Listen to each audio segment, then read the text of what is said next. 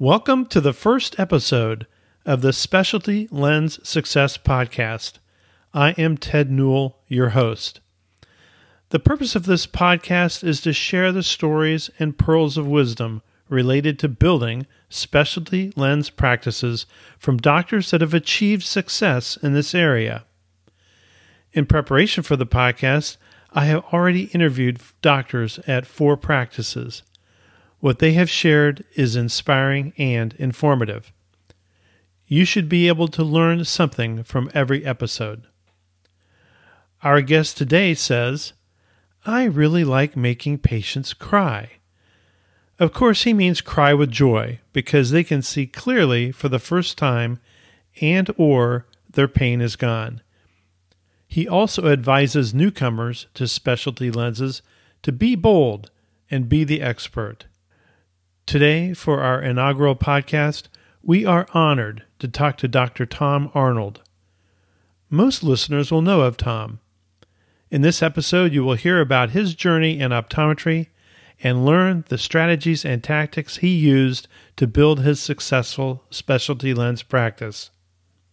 We also learn about the upcoming ICSC meeting in Fort Lauderdale at the end of July. He and his colleagues at the ICSC have really enhanced this meeting with new tracks and workshops for both those that are new to scleral lens fitting and those that are more advanced. We mention a lot of helpful organizations and other resources. I will list these with links in the show notes. And I want to thank Eaglet Eye for helping to sponsor and produce this podcast.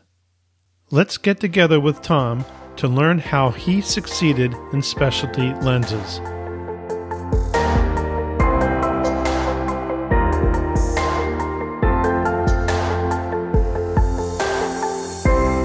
Dr. Tom Arnold, you know, welcome to the Specialty Lens Success Podcast. And thanks for being here today. I think we got a lot to talk about, and people have a lot to learn from you. It's a pleasure, uh, Ted. Always love talking specialty lenses. Um, before we go any further, I just want to make sure people understand something. When they when they see your name and your title, they'll frequently see that the uh, acronym FSLS behind your name. What does that mean? Well, I'm very privileged and pleased to be a fellow of the Scleral Lens Education Society. Okay. So, Scleral Lens Education Society. What does it take to become a fellow of that society? Oh, you do take a test, do some cases, some presentations. Uh, I think I did a poster, some case reports, to read Eef van der Worp's excellent book on the guide to scleral lens fitting. I think I've read it three times. Uh, and you take a little test on that. Uh, you know, just to just to demonstrate proficiency in the field of scleral lenses. Okay, and you're also a member of the ISCLS. Tell us what that means. Uh, I was very pleased and, and proud to be associated with that. That's an invitation only membership program. Uh, Greg DeNaeyer, who's a very close friend of mine, invited me and, and welcomed me into the organization. It's the International Society of Contact Lens Specialists, and it has a, a very unique history. Um, shortly after World War II, two ophthalmologists, one from Germany and one from Great Britain, joined an American optometrist, and they formed this society uh, to, um, you know, enhance the knowledge of contact lenses and specialty care. And it's been going since the end of World War II. And they meet every 18 months in a different part of the world. So they, they truly are an international organization.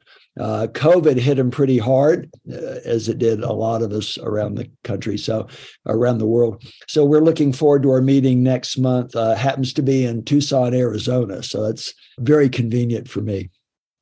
And since we're talking about organizations, um, and I, I didn't intend to do this when we first outlined this program, but I just think this is valuable to the listeners. Um, the Scleral Lens Education Society is that something that you recommend people belong to if if they're really going to be involved in scleral lenses? Should they try to get involved in that organization? Absolutely. There's there's uh, no barrier to that. Membership is free. Their website is sclerallens.org, sclerallens.org. It's a wonderful resource. Uh, when you go there, you'll find an uh, archives of articles, archives of webinars, all sorts of papers and documents that will help you get started. Scleral Lens Education Society pretty much has a presence at all the major meetings. Uh, and so, yeah, it's a very welcoming uh, group. It's not it's not exclusive at all. We welcome anyone who's interested in in fitting scleral lenses fellowship's another level but like i described to you you know you write papers and, and submit some cases. But anyone can be a member and take advantage of all the resources that the scleral lens society has to offer. Okay. And any other organizations you recommend since we're on the subject of organizations uh, for somebody that's into specialty lens fitting and or trying to build their practice into that area? Certainly. Well you know Ed Bennett's organization, the Gas Permeable Lens Institute, GPLI, is a wonderful organization that that um, has educational opportunities uh, not only on scleral lenses but all sorts of rigid gas permeable lenses and specialty lenses. In fact, when I first got started and decided that I needed to uh, incorporate scleral lenses into my practice, I went to a GPLI full day workshop that happened to be in Dallas. Uh, and it was it was devoted to rigid contact lenses. They had one module of scleral lenses in a wet lab, and uh, Greg DeNaeyer, who I didn't know at the time, I met him there, uh, put the first scleral lens on my eye in this workshop, and I went, wow, this is something. You know, it's comfortable and I can see well, even though I, I didn't need correction at the time. So uh, GPLI, similarly to the Lens Society, has a vast library of all sorts of materials, uh, billing and coding materials, marketing materials, even fee calculators where you can calculate your chair time and office overhead. Uh, just it's just a wealth of knowledge, you know. And the, the specialty lens field, I think, is unique in optometry. Certainly unique in in the field of medicine. In that, I've never been involved in any organization, you know, either socially or sports or you know professionally, that's so open and and welcoming as the specialty lens world. Um, I, I've been privileged to meet a lot of the real giants, you know, in this field through the years and they're all just incredibly nice and and just want to elevate you know the knowledge and the profession and we all have the same goal you know to make uh, to make the world a better place you know to help our fellow human beings and so it's uh it's it's just a privilege to to be associated with people in groups like this. Absolutely. Very valuable. And so for the listeners i will have links to these organizations in the show notes a little bit later on, we're going to be talking to Tom about the ICSC meeting, which is in at the end of July this year, and I'll have a link to that organization and uh, to that website as well in case um, you want to go because that's very valuable. But we'll talk more detail about that toward the end of the program. Okay, well, thank thank you for letting me throw that curveball at you. That wasn't in our outline, but I think it's it's just something that you're very experienced in these organizations, and I think it's valuable to the listeners, especially since this is our inaugural podcast. Right, this is the first one. Tell us a little bit about what you're doing now, what you did, and what you're doing now in terms of your practice, a career, uh, or whatever. Sure. Uh, well, what I did was when I, and people that know me have heard this uh, story before, so please forgive. I wanted to be an English teacher. So I love literature, I love writing, uh, I love learning, I love students. So I went to college to be an English teacher. But at the time that that I was in college, I was talked out of that. Said no, that's not a field that you know you should do. You should do something else.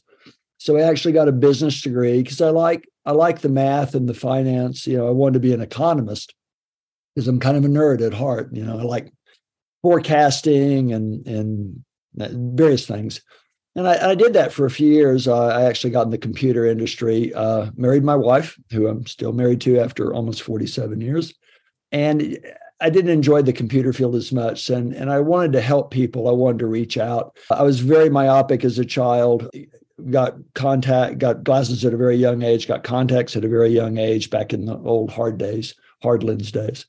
And I thought, well, eye care is something I could do. I like eye care. I'm familiar with going to the eye doctor.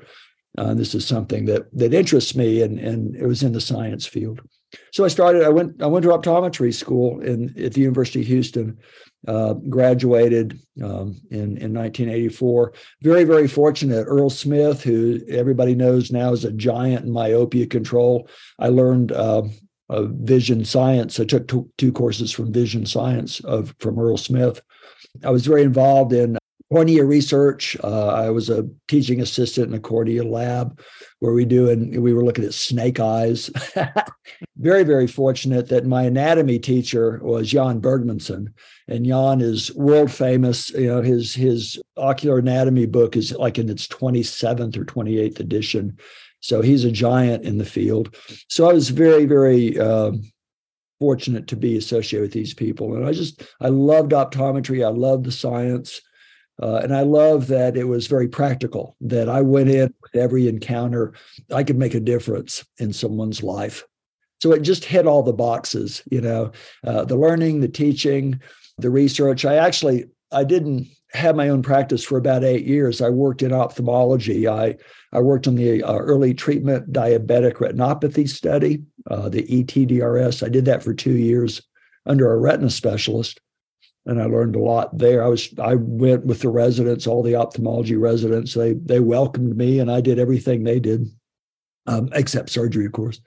And then I worked in large ophthalmology groups uh, after leaving that position for eight years. So I really, I really felt that I got a, a thorough grounding in disease and and proper medicine techniques. And then I decided, well, you know, if I'm going to work this hard, I might as well uh, reap the reward. So then I decided to open my own practice in 1992. Wow, you opened your own practice and you by yourself, cold? Yeah, cold. It was funny. Uh, I was in suburban Houston, uh, a place called Sugarland, which goes back to Civil War days because they used to grow sugar cane there. And that was my home. My grandfather was a rancher there, but it was suburban Houston by the 90s. And so it was a growth area. I opened in a strip center cold. I had uh, a cash register, an NCT, a fax machine that I was very proud of. It was about the size of a small uh, bus. Uh, and I had, I think I had one and a half exam rooms or something. And that's so I started. And I was just very, like, yeah, right place, right time. The center was good, the access was good, and man, there wasn't much competition in the area. And so I was it. Awesome.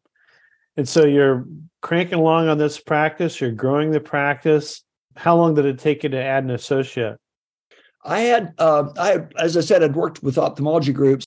I, I, was very fortunate to be become good friends with a, an older ophthalmologist, Harvard trained, uh, very reputable. He was uh, he was the president of the local Harris County Ophthalmology Society for a while. He was getting on in years and and just wanted to work a little bit. So he came one day a week so he had some ophthalmology coverage. And so I had him for so you know a long time, just one day a week, and and fairly shortly afterwards, I think by the second year or third year, of course it's a long time ago now, I added an associate. I always wanted to be a a group practice. I never wanted to be. Uh, our practice was a was a franchise called Today's Vision, now, I, and I owned it. It was a C corporation. It, it was my practice, but we franchised the name uh, because that had started in the Houston area, and there were several locations.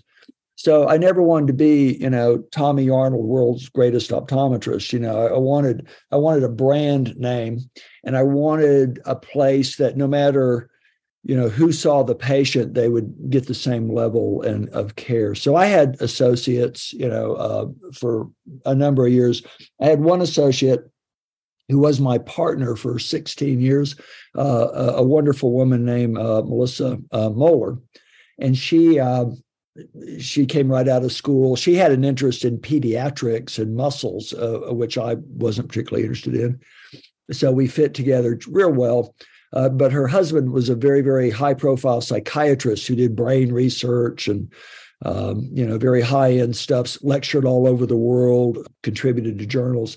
And after 17 years, he, he got uh, a promotion where he was head of psychiatry at Virginia Commonwealth University. so anyway, after those many years, she left, and from that time on, I just had employee uh, employed ODs. But I always had there was always two of us, and when I really got into scleral lenses, which is actually after she left, um, we had two and a half other doctors so that I could concentrate on my scleral lens practice. Got it. So let's talk about that segue. So you started out, and of course, with your background working um, with the ETDRS study, w- working for the MDOD groups, and so on. You you were sort of unusual probably back then in that you had a real strong medical background. Um, so you had a, medical component to your practice, you had the refractive component to your practice, and then about 15 years into the practice, you told me that you told me about the story about uh, a particular patient that got you on your way into specialty lenses. Tell us that story. Yeah, and again, it's it's something I've told a lot. So uh, you know, forgive me, forgive your listeners. Uh, please, hope your listeners forgive me if they've heard this. But you know, I always had an interest in contact lenses. Uh, I, even from the day I started, we would do gas permeables and and bifocal rigid lenses and and the the more exotic soft bifocal. So always de- always had and developed uh, a large contact lens practice. And I knew about scleral lenses probably around 2000. I can't remember exactly. You know, 2007 or eight or nine, somewhere in there uh, the Essilor rep came through and said, you know, we have these new lenses and kind of read about them. I thought that was interesting. But at that point, we were definitely two and a half doctors and, you know, we were very busy. We, we grew a big practice. And so I thought, well, that's real nice, but I just don't have time for that. It's too specialized, take too much time. So I knew about them. What was interesting, the, the story is when I was working on the ETDRS and working with the ophthalmologist, a young uh, ophthalmologist joined this practice. It's a very large ophthalmology practice, like 50 doctors. And he just came out of his uh, fellowship in cornea with Herb Kaufman uh, at, at LSU in, in New Orleans. And Herb is nationally known, internationally known cornea specialist. So yeah. this guy, uh, Dr. Goosey, joined the Herman group um, and we became friends. We are the same age. I was just starting. He was just starting. He's a cornea guy. And so uh, he became my main cornea uh, resource and referral my entire career. We're, we're, very good friends. And so, you know, in, in, a big practice, I had keratoconus patients and pellucid patients and, and so forth. And I was treating them in the standard way, you know, with uh, uh, many, you know, what we call cone lenses, which are little small rigid lenses, very, very steep. Uh, tried some hybrids, uh, did some of the specialty soft lenses, We did all these different things in particular, I, I had a patient who was, you know, just became more more uh, ectatic, uh, advanced keratoconus. So I sent him to, to Dr. Goosey, my friend, and he's saying, go get your graft done.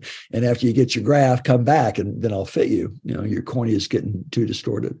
And Dr. Goosey sent him back to me and said, no, no, fit him in a scleral lens. And I, so he was the one that encouraged me to do scleral lenses. And I thought, well, I'm too busy. I don't want to do that. And he said, well, send him to Jan Bergmanson at the University of Houston because Jan likes to do these things. So I thought, yeah, that's a great idea. Go let Jan do him. But then I had a second patient, same thing, a, a younger, a young woman, uh, very advanced, very steep, and sent her to Goosey, and he said, no, do it. So that's when I decided, okay, I, I need to cowboy up and learn to do this. And so that's when I attended the lecture that I told you about in Dallas with GPLI. And uh, after that experience, you know, after that prompting, uh, from ophthalmology, and then the experience I had putting the lens on, realizing the comfort uh, and the ease of it. I, I, walked out of the the lecture hall there in, in, Dallas, and there were some booths set up, and I walked up to one. Um, it happened to, it happened to be Blanchard, and I knew the name, and, and I walked up to him and said, "You have scleral lenses?" And he goes, "Yeah, we do." I said, "Well, I guess I need that." So they sent me a kit, and uh, it arrived in my office a couple of weeks later. I opened it up. I had no idea what it was. I, every the terms run familiar, the lenses run familiar. I had to read through it several times. Uh, but then I had this kit, and so one of my cone patients came in, and she was one wearing a, a corneal, you know, GP. And uh, she was in for her annual exam, and and I said, "Well, I have these new lenses. Uh, they're supposed to be good. They they seem to work, and you know, it's the latest thing. Do you want to try them?" And she goes, Yeah, yeah, sure. You know, whatever you say, Dr. Arnold. So I went to the kit and read the instructions and put a lens on her eye. And I was just very lucky. I was lucky that it centered and it fit well and, and cleared her cornea. And she just went, Man, this is great. I, I love this. Yes, let's let's do this. And so from that day, the light went on, and I just, you know, wanted to learn everything about scleral lenses and uh, went from there. Awesome. That's great. I love stories about how things get started. That's a that's a really really great story. So the light went, yeah, yeah. So the light went off. Now you're you're sort of hooked. You're very interested in this, and you you had cones in your practice that you're like you said you're managing other lenses. So that was a source of some of your first scleral lens patients. How did that momentum build up to the point where you said in your mind, I'm going to specialize in this? There's a very, very large medical community in Houston. The doctors had done, uh, the ophthalmologists had uh, done a lot of radial keratotomy. You know, uh, whenever uh, that yeah. became popular, I probably, I don't know, late 60s, certainly through the 70s. Yeah. And so a lot of my patients were post RK ectasias. Uh, and and all all your audience knows that after a while they become typically very hyperopic, a lot of astigmatism, oblique, irregular. So that was a you know a, a patient base that we had and we're servicing. Um, but when I decided that, that this is powerful and uh, and no one else was doing it in my area that, that I knew of, I, yeah, other than the university, no one was doing scleral lenses that I was aware of. And so uh, I thought, well, this is a niche, you know, and, and it's interesting. And, you know, the my practice was going, you know, with the other doctors. So I had the routine thing going. So I like challenges, you know, I, I like doing things that I hadn't done before. I like I like learning. I, am a lifelong learner. I thought, well, I'm, I want to build this. So I made up a packet of information about scleral lenses, a referral form, something about uh, insurance, you know, how it was going to be handled, and basic information. And the packet was for referring doctors and the patient.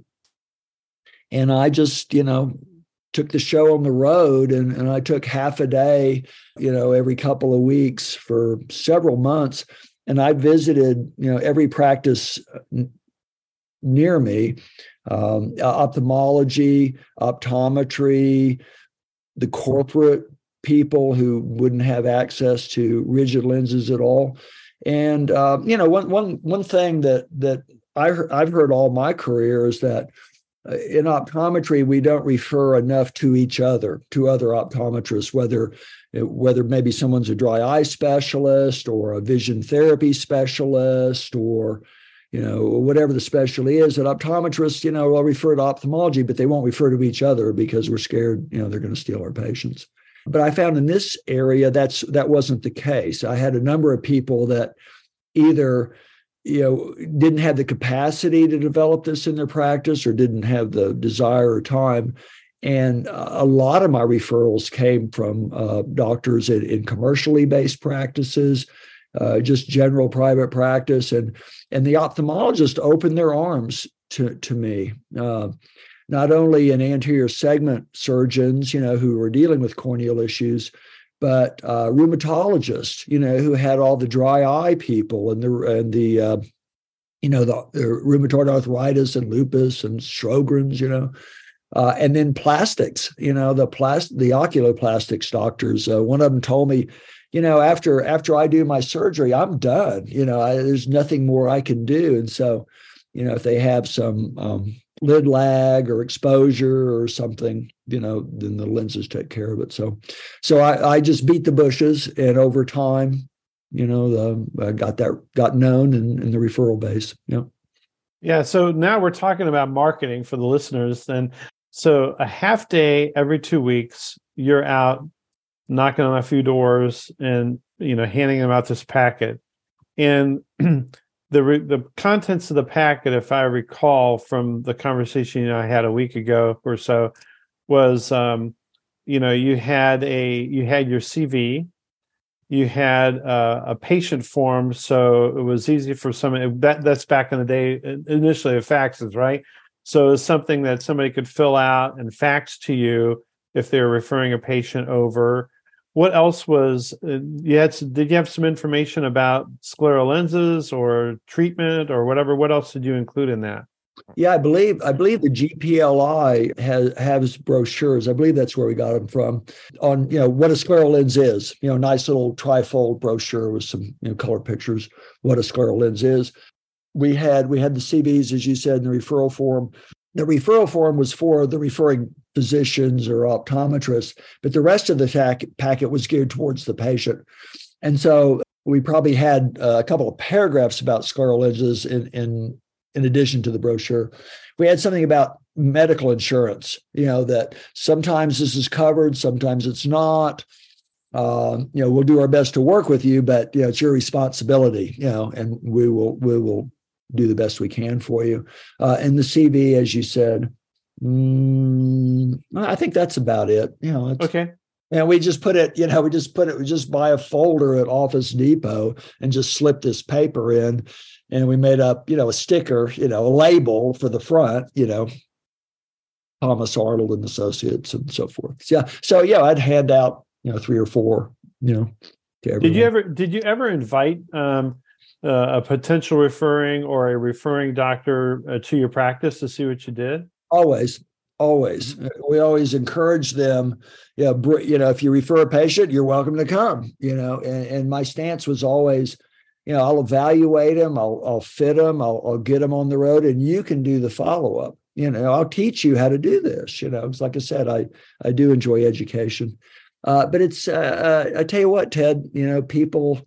Uh, some people took advantage of that, but most didn't. They were just like, "This is complicated. I don't want to." Thanks a lot, Tom. You know, let me know. Uh, but I always wrote letters back, always encouraged them to go back to their referring doctor, you know, for glasses and routine follow up. I never, never wanted to be accused of stealing a patient. I didn't want to steal a patient. I just wanted to make them better and, and let let the referring doctor do everything else. So I think an important thing that you went through, and uh, just a little bit of repetition here, is the wide variety of people that you approached over time. Um, uh, one and one example being the rheumatologists, you know, because they have the dry eye patients, and um, you know, some practitioners that I talk to don't realize that dry eye is uh, uh an area that scleral lenses can add a lot of value. Yeah, what one anecdote about that work? The referrals but work both ways. Uh, one patient that that I recall, a very nice lady, I saw her for a number of years, uh, and she was in her fifties. She had had keratotomy um, kind of typical. You know, now is a hyperope, certainly a presbyope because of her age. A lot of astigmatism, and, and her eyes were dry. And, and, and you know, keep in mind this is Houston, Texas. It's 100% humidity. yeah. Know, it is wet all the time. Uh, but people have dry eyes, and uh, she liked her scleral lenses. Uh, we had fit her successfully, and her vision was good, but she still was uncomfortable. She still had dry eyes, and and I did I didn't have a super dry eye practice. We we did the usual and customary things that that a lot of people do for dry eyes, and she was still uncomfortable. And I asked her about his. I said, you know, anybody ever work you up for anything autoimmune, systemic, or whatever? She goes, no. So, uh, well, I, I said, well, why don't you go get this blood work done? You know, I'm I'm not a rheumatologist or internist, but you know, I I I can read this. So she got got her blood work done. She came back. She had like two markers for lupus. Wow. so I sent her to the rheumatologist, and she had lupus. So uh, the profession of optometry is a gatekeeper profession, you know, and we do have to keep our mind and eyes and ears open to to treating the patient. And we we lecture on this. Uh, people, friends of mine who are in this field, you know, emphasize that we're fitting a scleral lens and we're all on the landing zone and quad specific and you know we're going to clear this cornea and we do all these things right we're treating a disease you know it, it's incumbent on us to become knowledgeable that this is a you know this is an underlying condition this is a disease process i'm not just putting a piece of plastic on your eye yeah okay so now time has gone by time's gone by you're you really specialize you're doing all this stuff and now social media starts to kick in and you get involved in Facebook. Tell me a little bit about that. Yeah, well, that's that's great. I uh, started in on this journey of learning and fitting scleral lenses, I started taking pictures, you know, for my own education, for my own reference, and to communicate with the lab. My good friend Ed Boshnick uh, down in Miami, Florida, who's just world renowned fitter and, and, a wonderful photographer. And we became friends, and he helped me become a better photographer. I had these pictures, and uh, I would publish them um, just for education and a good friend of mine, um, Nate Schramm, who was also there in Florida, said he wanted to start a Facebook page. Uh, we call it Scleral Fitters. Now we changed the name to Scleral Practitioners. And this was, oh, I don't know, a number of years ago. And he said, I want to do a Facebook page on this and invited me to co co-admin with him. And so yeah, that's what we started doing. And it it was to share information and teach and learn um, and and have a platform where we can share information. And it's uh, uh, very proud of that. It's uh, Scleral Lens Practitioners on Facebook. Nate went on to do other some other things. He's still involved in it, however. But uh, Melissa Barnett and I now co-chair that Facebook page. Okay. So and when we, we talk, Go ahead. We don't allow pay. I just want to say one thing. We don't allow patients because we don't. We're not in the business of giving patient advice. Right. Uh, but uh, we do allow industry partners to.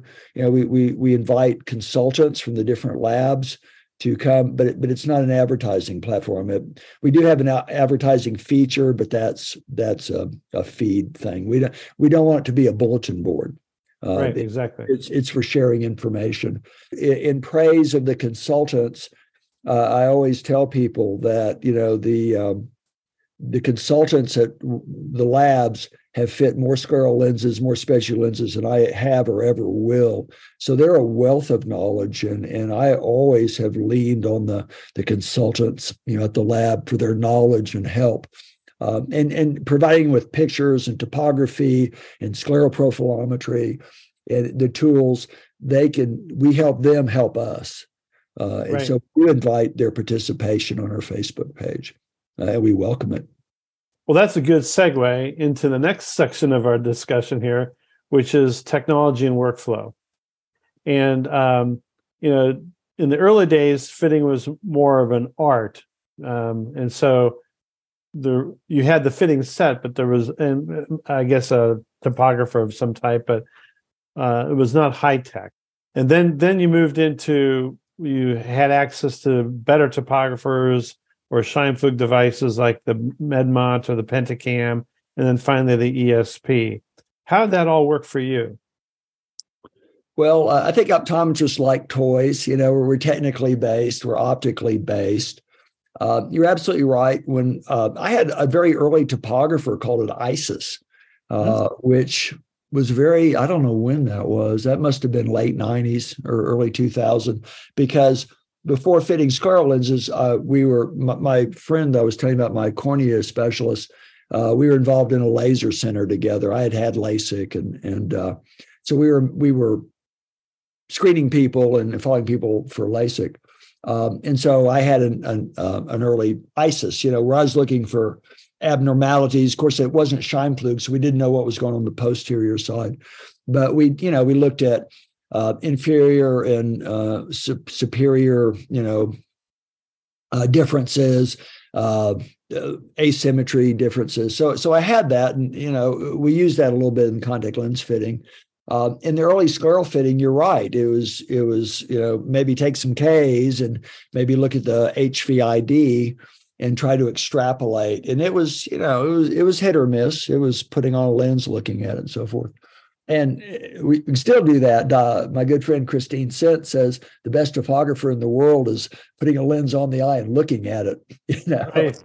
But it, it is when you're that experienced. And I have to tell you a, a little anecdote a very good friend of mine is Ken Pullum. Ken Pullum is in, in, in England at Moorfields in London. He also has his own private practice.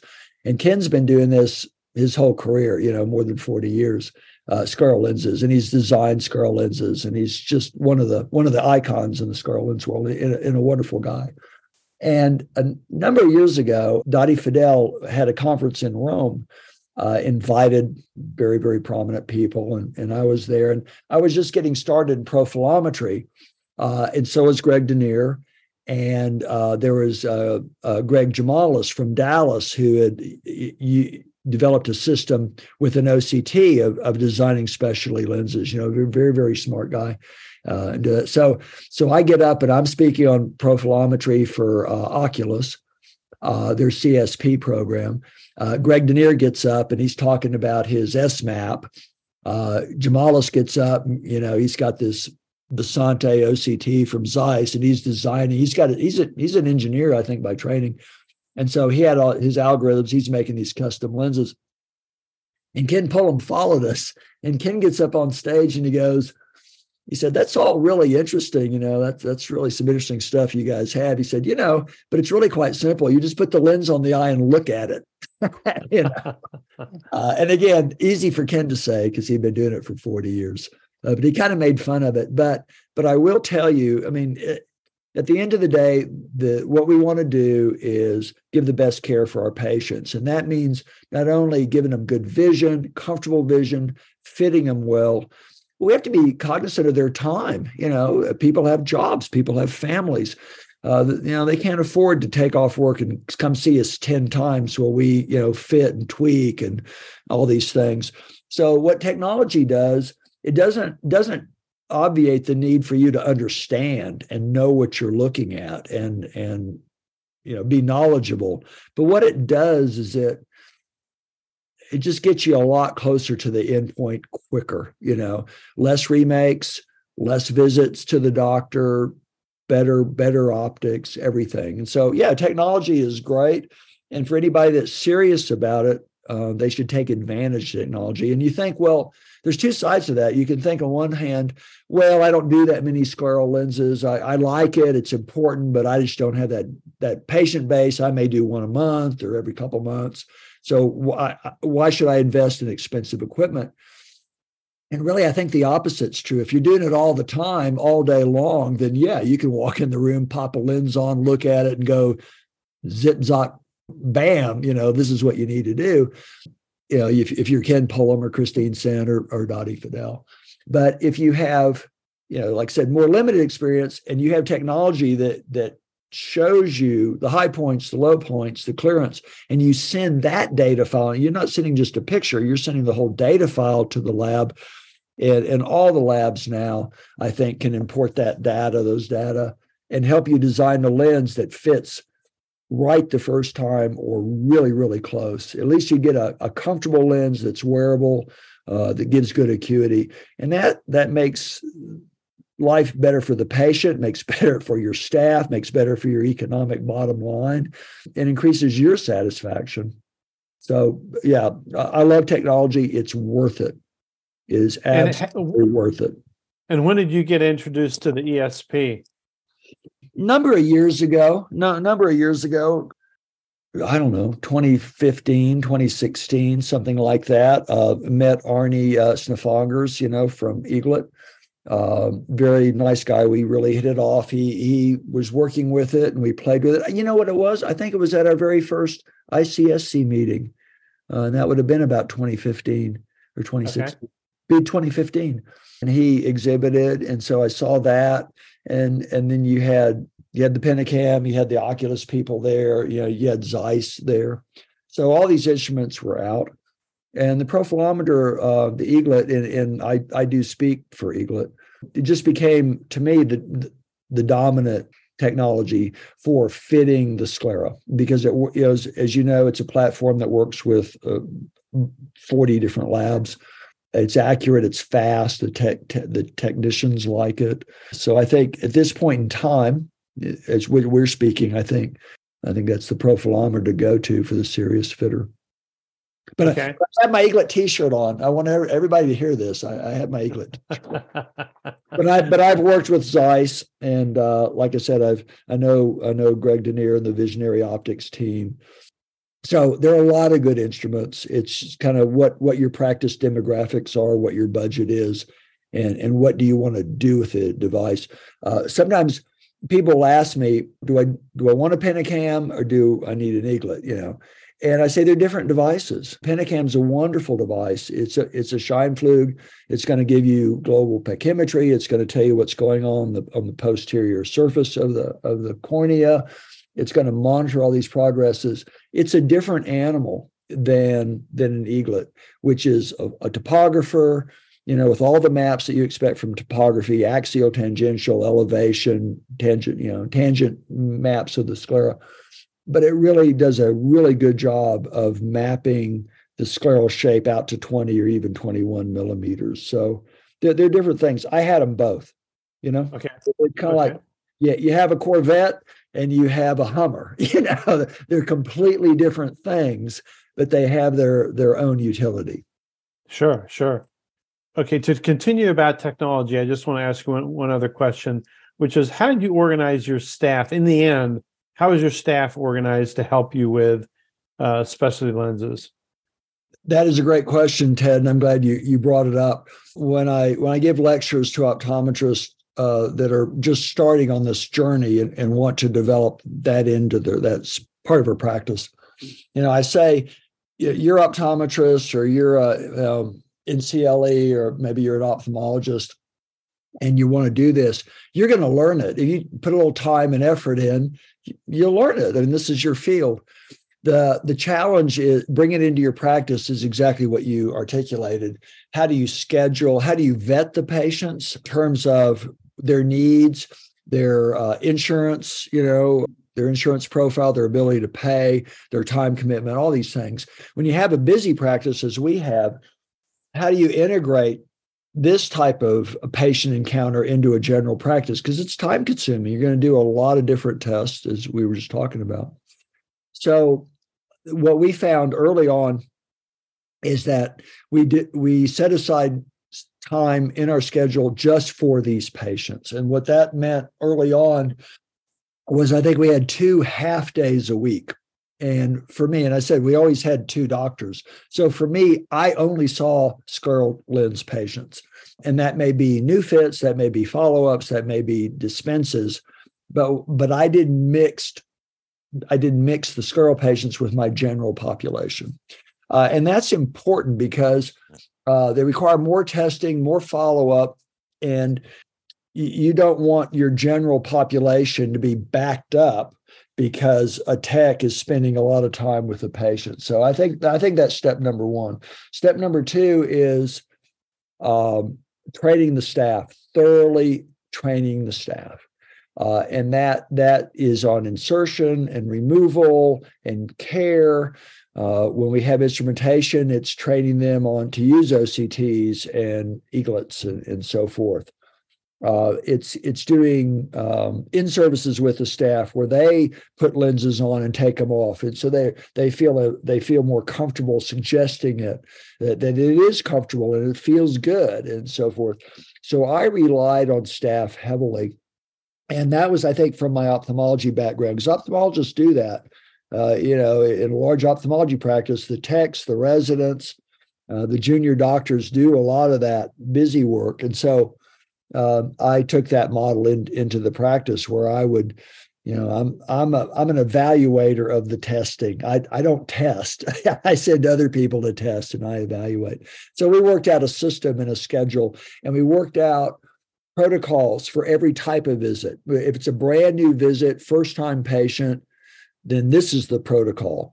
Uh, on dispense day, this is the protocol on progress visit day, this is the protocol. So they don't have to come ask me every time, you know, uh, Betty Jones is here. What do you want me to do? You know, it, the visit deci- defines the testing to be done. And so I think that's really important. Yeah. And, and I would get in terms of in terms of testing uh, for for doctors that have several different technicians take your best one take take the smartest the fastest the best one and assign them to be head tech in this especially starting and you're seeing you know uh, a limited number of patients a month any one tech they don't get enough hands on so you need hands on to run an eaglet or a pentacam or an OCT. You need hands on to be confident insertion and removal. So uh, I would pick your head tech and make them kind of in charge of things. And in the end, were your technicians doing like with the ESP, were the were the technicians doing all the imaging, or were you with the patient and the technician? No, no, the techs did it. Uh, yeah, no. Uh, you know, why should I be in there holding lids and, and doing things? They can do it, and and they were very good at it. No, no, no. It was uh, so so like a typical thing would be uh, a new patient. Say they come in, history, vision, autorefractor, pressure, uh, kind of history, and I think then uh, I would go in and look at them and just have a little chat. You know, hi, this is you. This is why you're here. Do you have any questions? So forth. Um, and you know, just just introduce myself and introduce them. And then the technician would go and do uh, like a profilometry, uh, maybe aberrometry if if I thought that was important. They would do that. I would go look at those data and I would go, okay, this is what I want. This is what we're doing with this patient. Go pull these lenses and so forth. And I just look at, and then that patient would go and and get their diagnostic lenses, and I go see the next patient and, and so forth. Uh, and then, and I train my staff in the case of diagnostic lenses. I'd say, well, put these lenses on the patient. And I train them to look at the fluorescein pattern, you know, to, to look at it, to make sure there was no bubbles, to take take a very bright cobalt light you know and look at it cobalt blue light and look at it. And they would know if there was too much clearance i would train them this is too much you know uh, you got to take this off. I'd train them to look for touch you know they'd have to change that and i'd train them to look for bubbles and and they would make the those changes as needed um, and then when they they would come to me and say okay uh, we got the lens on we think they look good then I would say, okay, fine. And I'd go slit lamp them right then. I just slit lamp them and go, okay, yeah, that looks good. I'm going to let that settle. Okay. And because we always want, you know, very well known fact that lenses lose about half their clearance in, in 30 to 45 minutes. That is, if, if they're clearing at 200 and 30 minutes later, they're going to be at about 100. So as long as they cleared um, and didn't centered fairly. As long as I thought it was okay, then the patient went back with the technician and they set up their follow up appointment. They kind of introduced care, gave a schedule of follow ups, you know, just just chatted with them. Uh, and then they would come back to me. I would look at them, take my final assessment, over refract them, and then I'm done.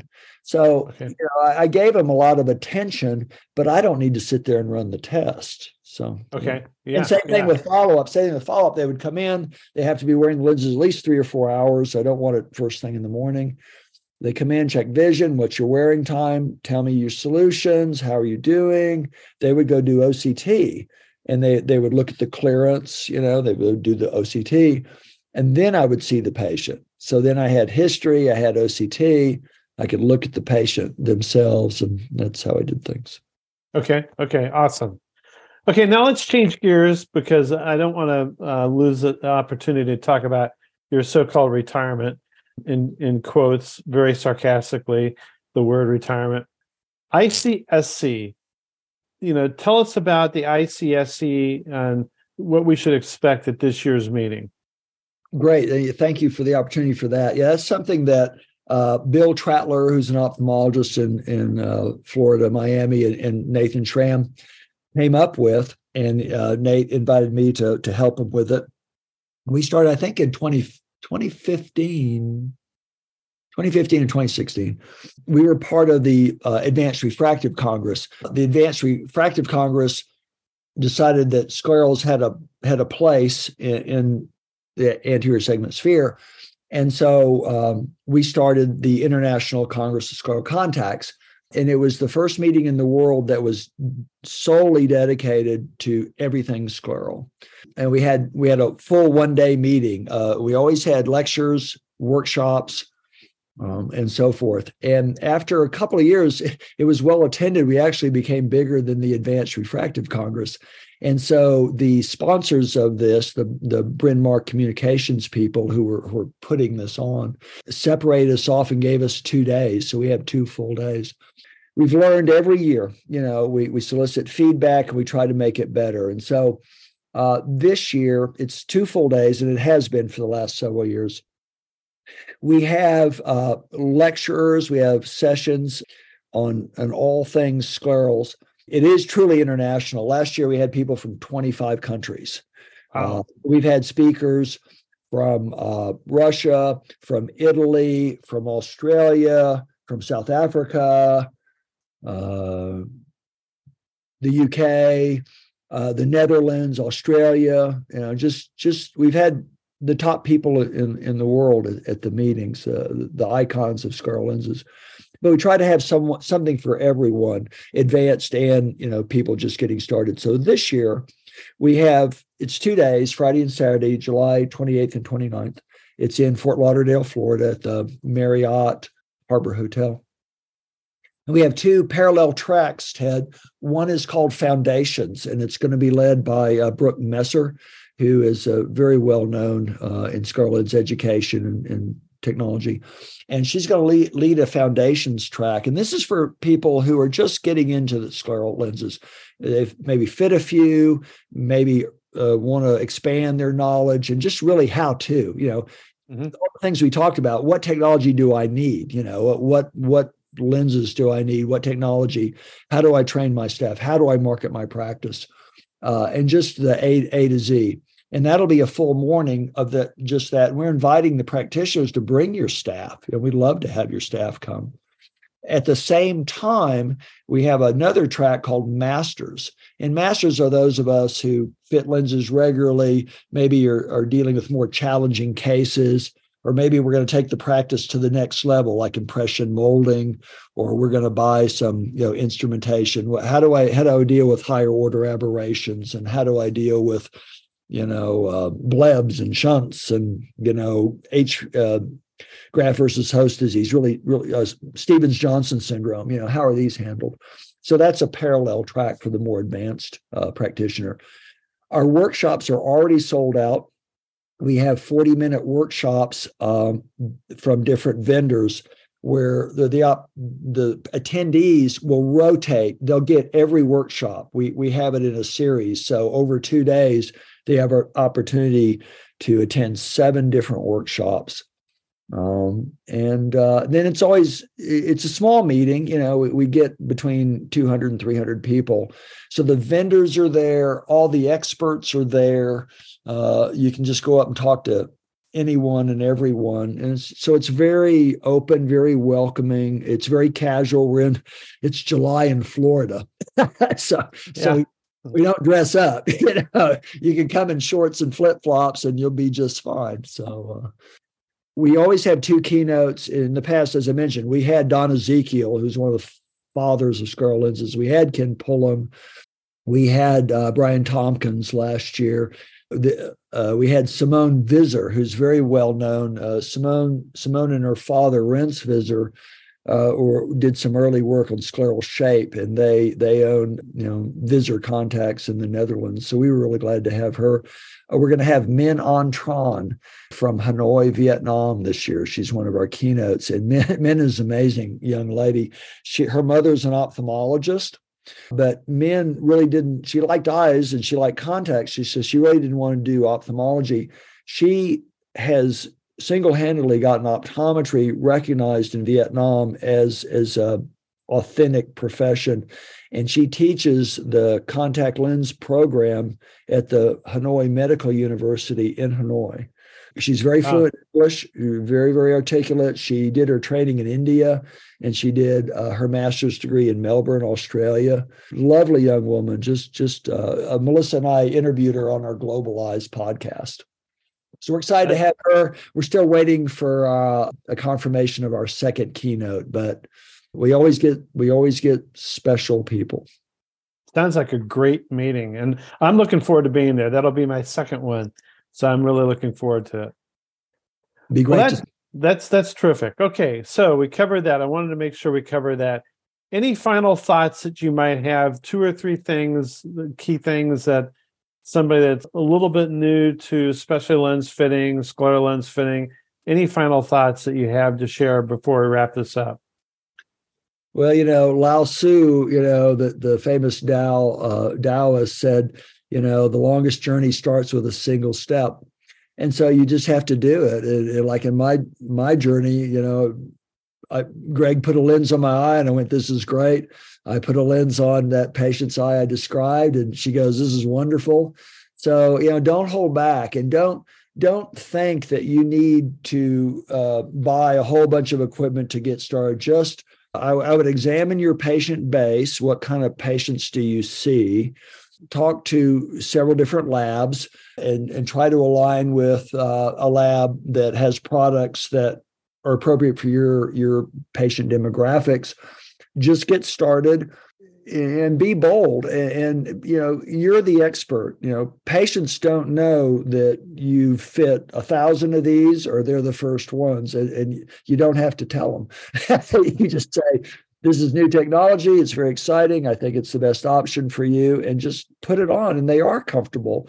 And scleral lenses i'll have to say i think they're very forgiving in a lot of ways you know we we get very you know, we get very concerned uh, because yeah we, we want to do no harm right? We don't want to impinge on the the cornea or the limbus or the sclera you we don't want to do anything that would um, be adverse to our patient's health but on the other hand you can get away with a lot with the scleral lens you know you, you really can they're, they're fairly forgiving i think and they're very very comfortable um, so just get in there and do it uh, join the Scleral Lens practitioners on Facebook. Come to our meetings. Certainly read, read, read, read. Uh, the uh, contact lens spectrum is a wonderful uh, resource. The review of cornea and contact lenses, which is a supplement to review of optometry, is a great resource.